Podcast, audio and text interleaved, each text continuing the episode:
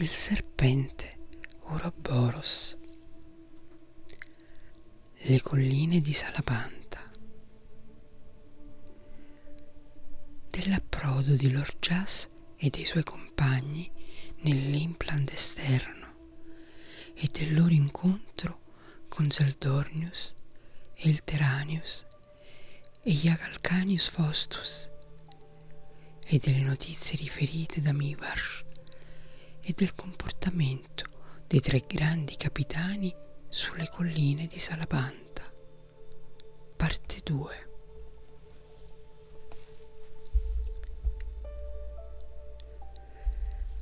A queste parole Zeldornius divenne giallo come una vecchia pergamena e i suoi baffi bianchi si rizzarono come quelli di un leone.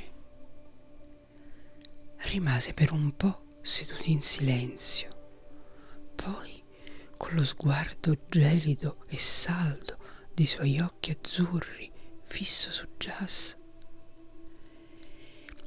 Il mondo ritorna a me, disse, e con esso il ricordo che quelli di Demon Land erano sinceri, sia con gli amici che con i nemici, ed hanno sempre ritenuto vergognoso ingannare e mentire.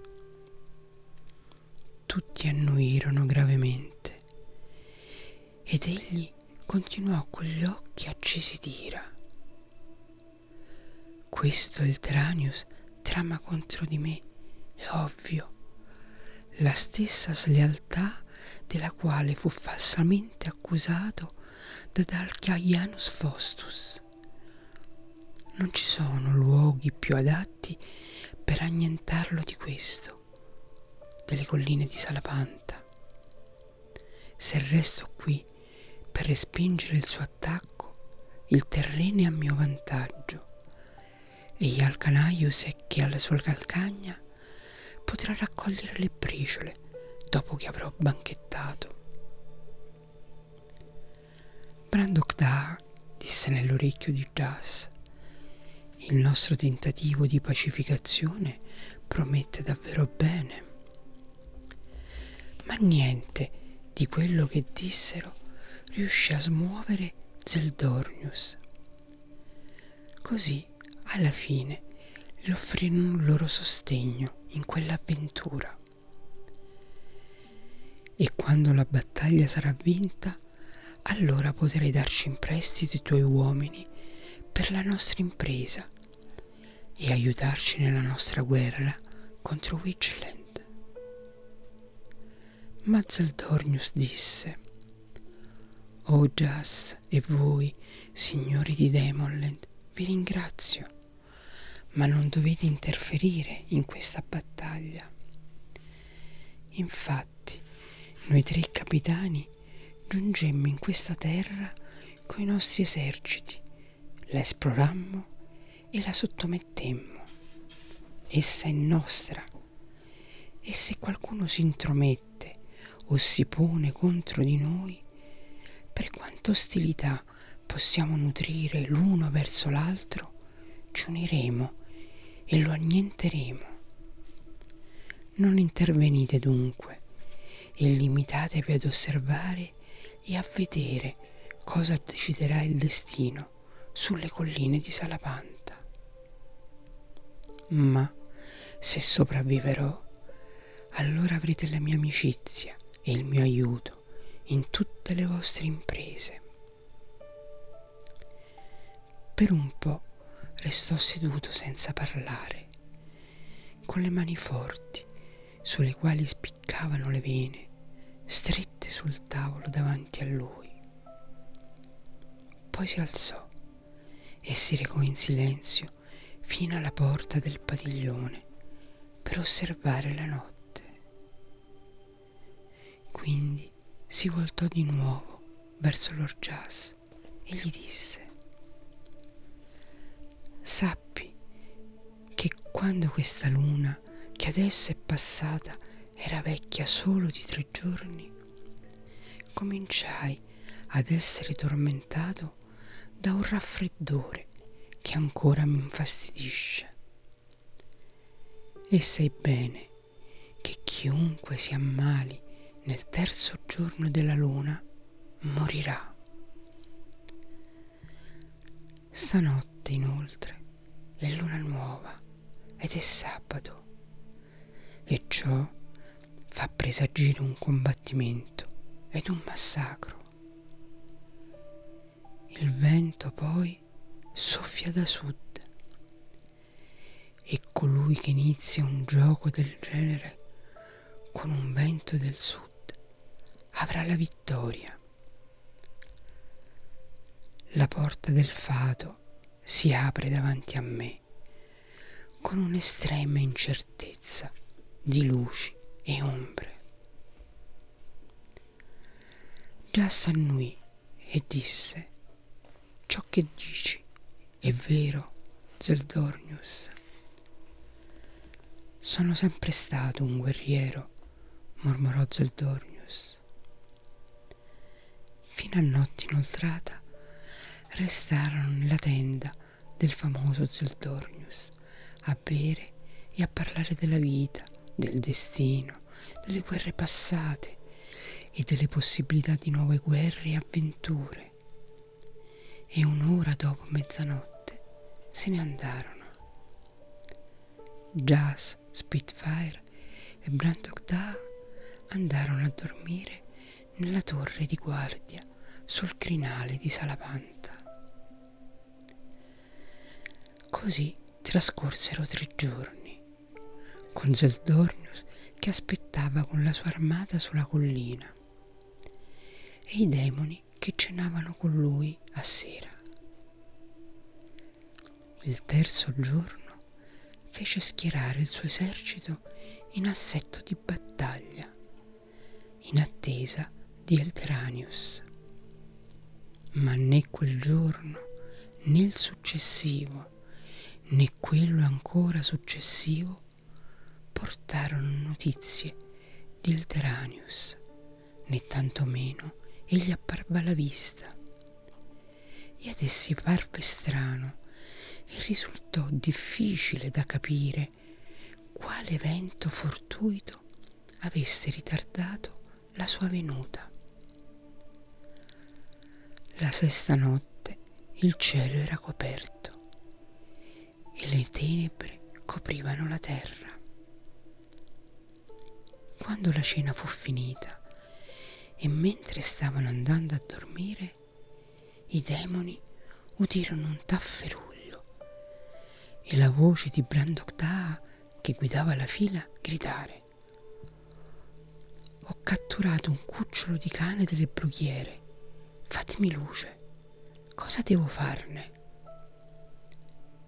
gli uomini si svegliarono e portarono le luci.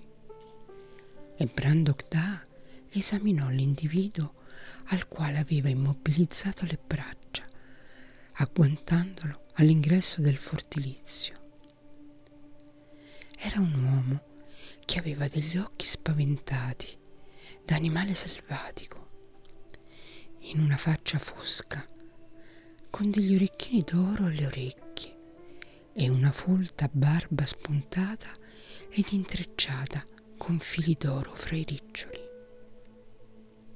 Aveva le braccia nude, una tunica di pelliccia di lontra, ampi calzoni di pelo cuciti con filo d'argento, un cerchietto d'oro sulla testa e capelli scuri e ricciuti raccolti in due grosse trecce che gli pendevano sulle spalle. Le sue labbra erano ritratte come nel ringhio, spaventato e feroce assieme. Un cane bizzoso e i suoi denti bianchi appuntiti e il bianco dei suoi occhi scintillavano alla luce delle torce. Lo portarono con loro all'interno della torre e si posero davanti a lui.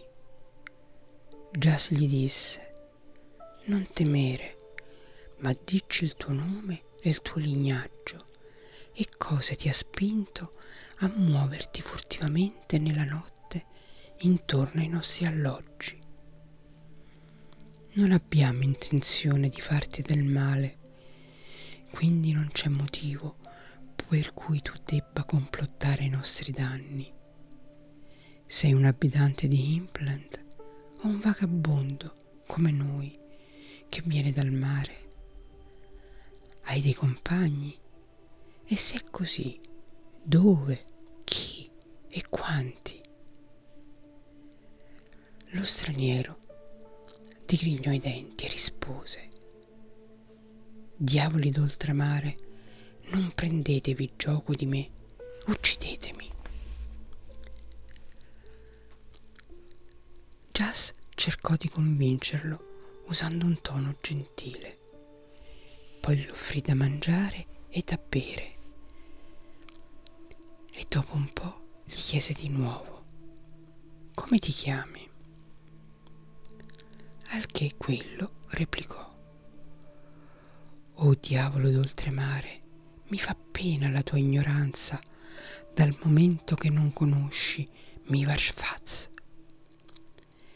e si lasciò andare a un accesso di pianto, gridando forte. È una giusta sventura quella che si è abbattuta su tutta la terra di Implant. Cosa vuoi dire? Disse Jas. Ma Vivarsh non smise di lamentarsi e di gemere, dicendo dolore, sventura, per fax fai faz e Hilaros faz, e Lurmesh faz, e Candassa faz, e tutti i grandi della terra. E quando gli fecero delle altre domande, gridò di nuovo, sia maledetto Filprizfaz che ci ha traditi, consegnandoci al diavolo oltremontano nel castello di Orpish. Di quale diavolo stai parlando? domandò Jas. È venuto sulle montagne, rispose, dal nord del paese, e solo Fax Feifaz sapeva parlare con lui, e la sua voce è come il muggito di un toro. Dal nord, disse Jas, versandogli dell'altro vino, e scambiando sguardi d'intesa con Spitfire e Brandok Mi piacerebbe saperne di più. Mivarsh bevve e disse, o diavoli d'oltramare, voi mi date del liquido forte per confortare la mia anima e mi dite parole gentili. Ma perché non dovrei temere le parole gentili? parole gentili furono pronunciate anche da quel diavolo oltremontano, quando lui e quel maledetto Filpritz si rivolsero delle parole gentili ad Orpish, a me, a Fax Faifaz, a Gandassa, a Illerosh e a tutti noi. Dopo la nostra sconfitta in battaglia contro di lui, vicino alle sponde dell'Arlan. Che aspetto ha? domandò Jas. Ha una grande barba gialla chiazzata di grigio, disse Mivarsh, una testa calva e lucida ed è grosso come un bue. Jas disse sottovoce a Brandocta. Se dice la verità, ci sono guai in vista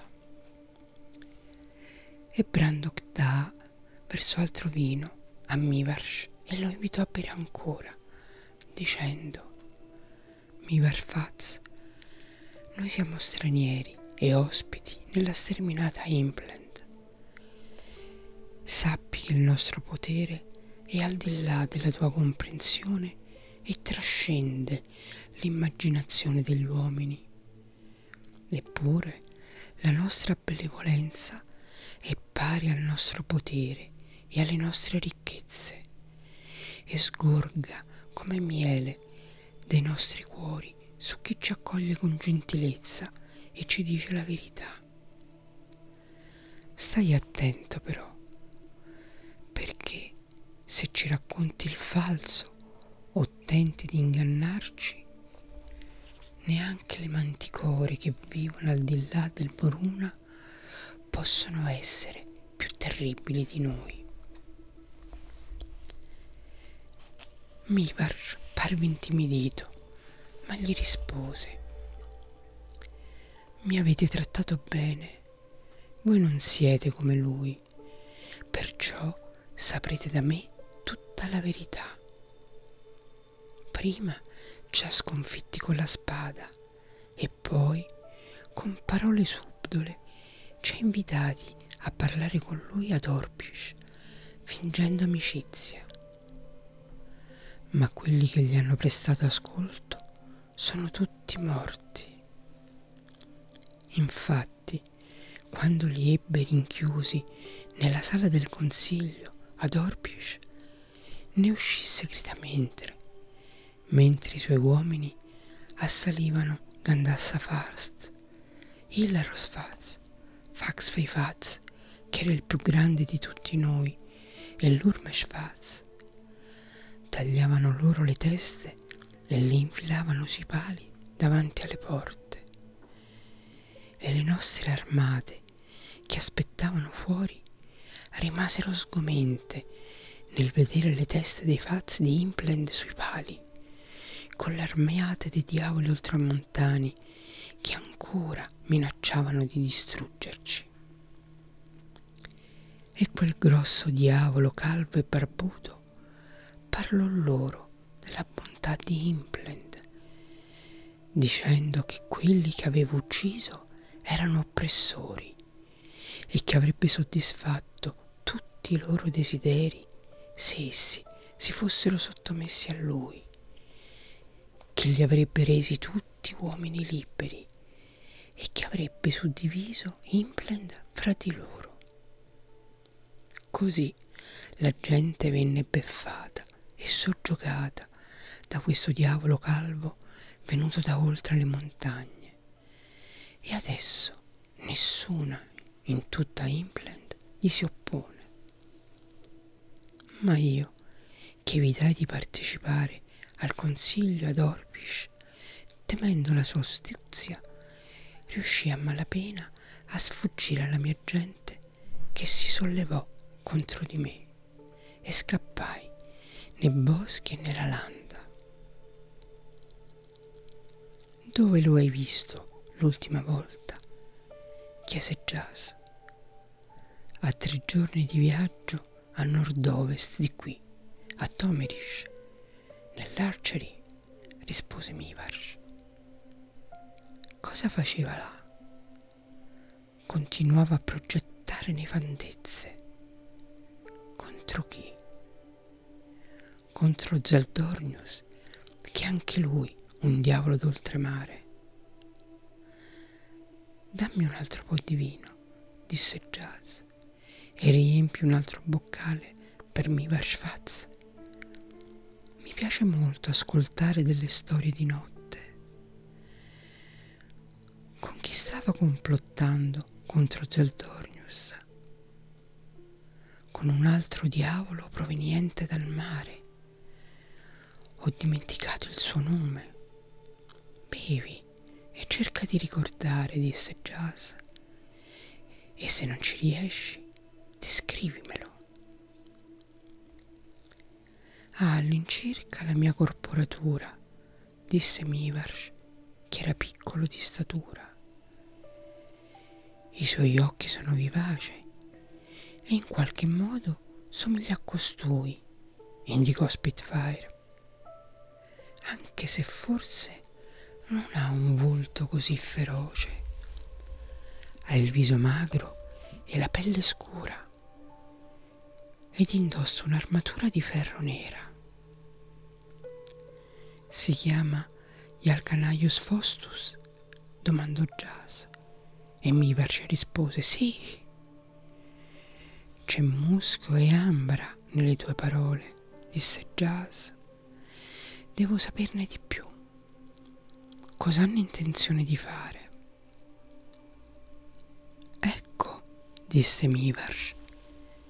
Mentre ero seduto ad ascoltare fuori dalla tenda, fu chiarito, al di là di ogni dubbio, che questo Yalcanaius era stato ingannato quando gli era stato fatto credere che un altro diavolo d'oltremare, che gli uomini chiamavano il Teranius, aveva progettato di tradirlo. Mentre, come il diavolo calvo gli stava dicendo, le cose non erano andate in quel modo. Allora fu deciso che Ialcanaius avrebbe mandato dei cavalieri da Elteranius per fare la pace con lui e che loro due si sarebbero uniti per uccidere Zeldornius, assalendolo uno di fronte e uno alle spalle. Allora è venuto per questo, disse Spitfire. E quando avranno ucciso Zeldornius, disse Mivarsh, allora aiuteranno Testa Pelata nelle sue imprese.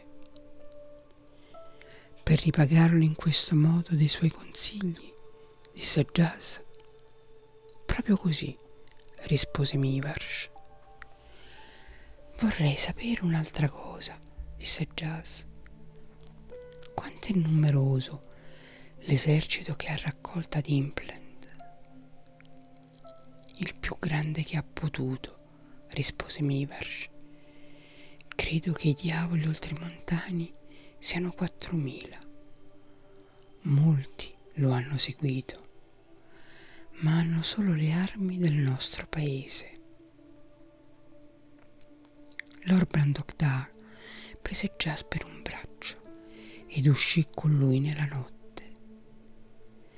L'erba gelata crepitò sotto i loro piedi.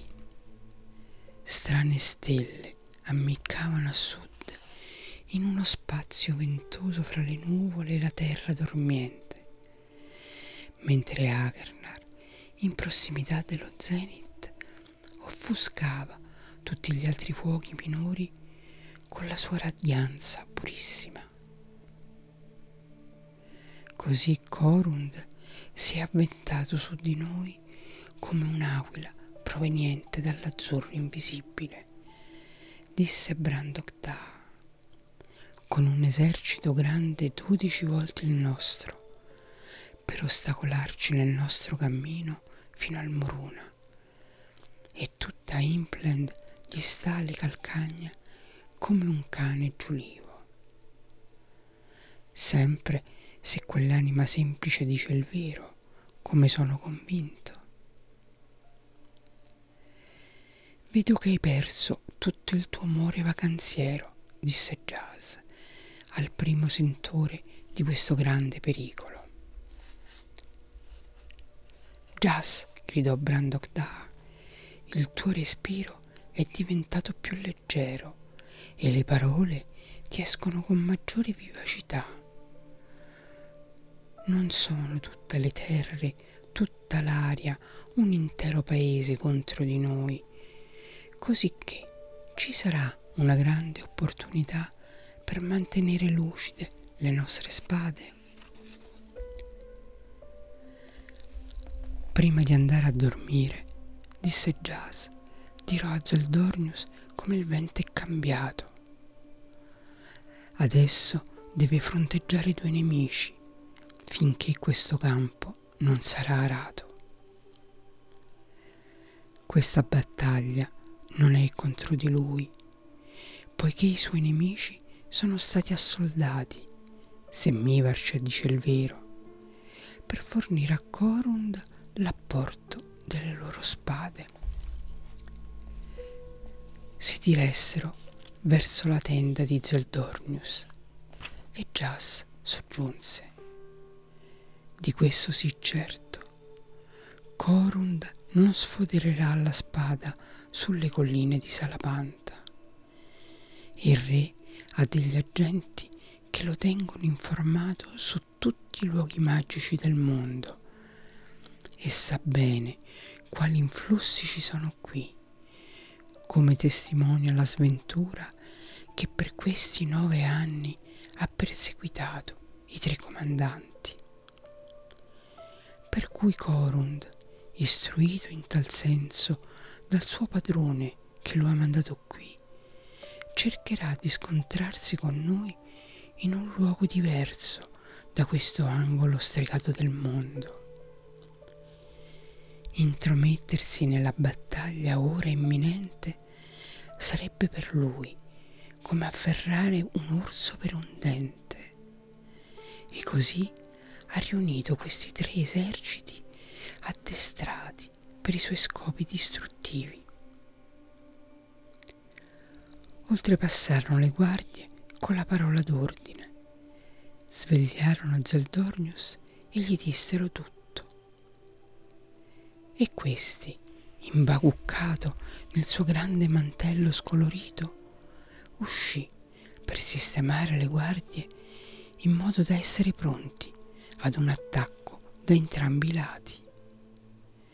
Ritto davanti alla sua tenda per augurare la buonanotte ai signori di Demonland, disse Meglio così, sono sempre stato un guerriero e così si combatterà di più. Il giorno spuntò e trascorse senza che accadesse nulla, e così il giorno successivo. Ma il mattino del terzo giorno, dopo l'arrivo di Mivarsh, ecco, a est e a ovest, due grandi armate che marciavano sulla pianura. E le schiere di Zaldornius si serrarono per affrontarli sul crinale, con le armi scintillanti, i cavalli scalpitanti e le trombe che suonavano il richiamo alla battaglia. Non vi furono convenevoli fra loro, né tantomeno un messaggio di sfida o provocatorio e Alcanaius, coi suoi cavalieri neri, si lanciò all'assalto da ovest ed Elteranius da est. Ma Zeldornius, come un vecchio lupo grigio, scattando ora da un lato, ora dall'altro, riuscì ad arginare l'ondata dell'assalto. Così cominciò l'aspra e feroce battaglia che proseguì per tutto il giorno. Zeldornius si avventò tre volte su entrambi i fronti con un grosso contingente di uomini scelti, al punto che i suoi nemici fuggirono davanti a lui, come fa la pernice davanti allo sparviero. E per tre volte Elteranius e per tre volte gli Alcanaius Faustus ripresero coraggio e lo respinsero, risalendo di nuovo sul crinale. Ma quando si avvicinò la sera e il giorno si oscurò per diventare notte, la battaglia cessò, placandosi nel silenzio. I signori di Demonland scesero dalla loro torre ed avanzarono fra i mucchi di cadaveri, dirigendosi verso il lastrone di roccia sulla gobba del crinale.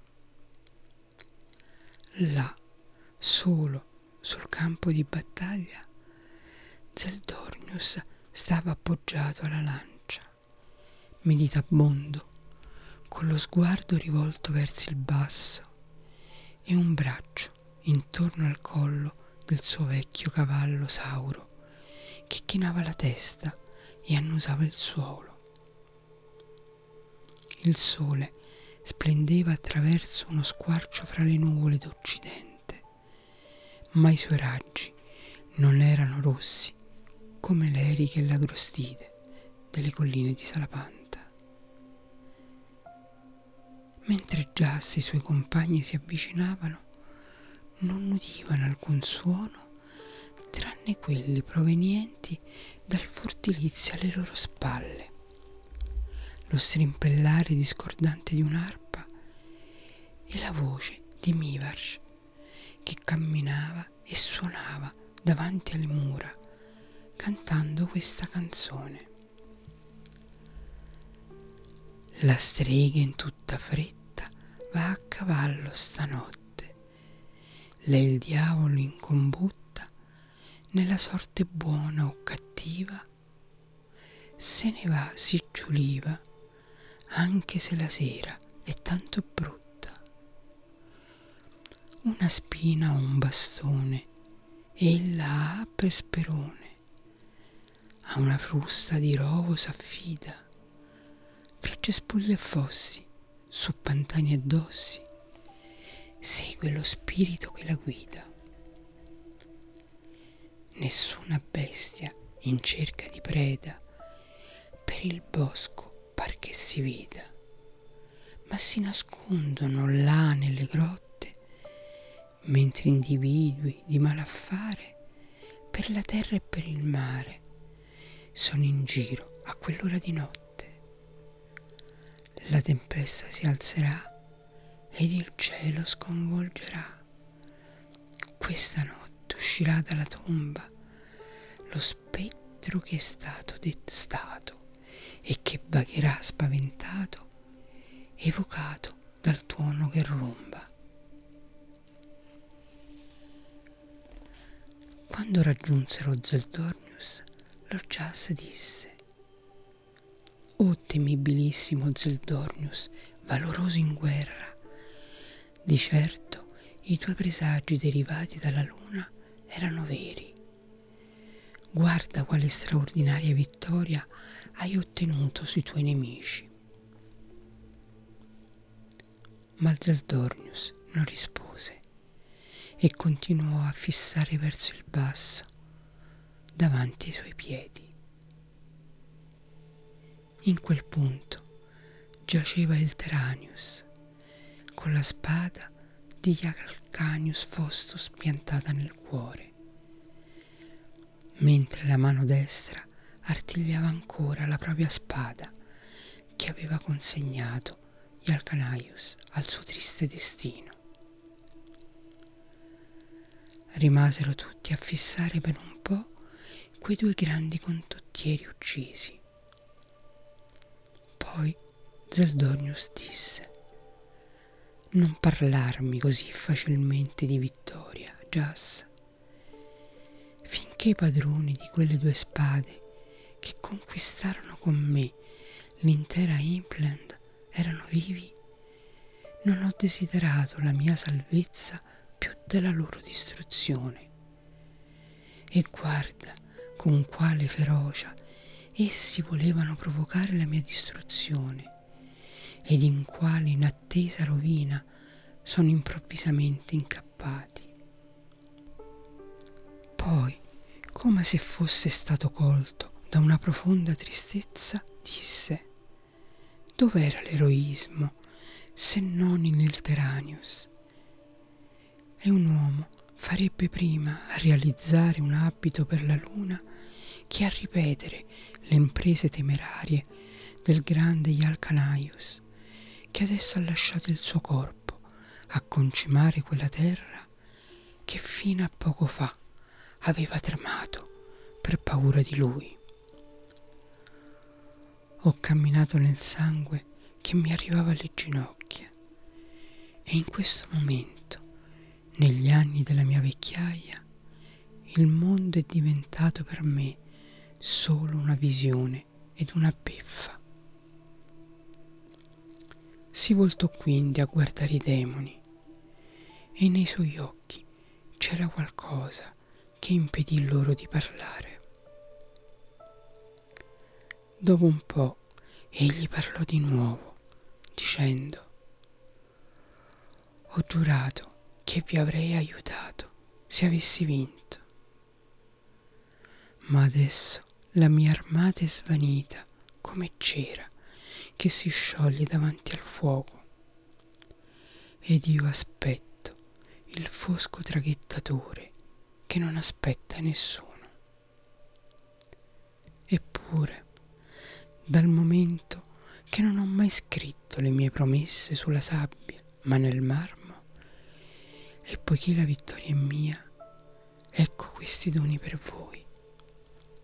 Prima a te, Brandok la mia spada, poiché prima ancora di compiere 18 anni eri considerato il più forte fra i guerrieri. E a te, Spitfire, dono il mio mantello.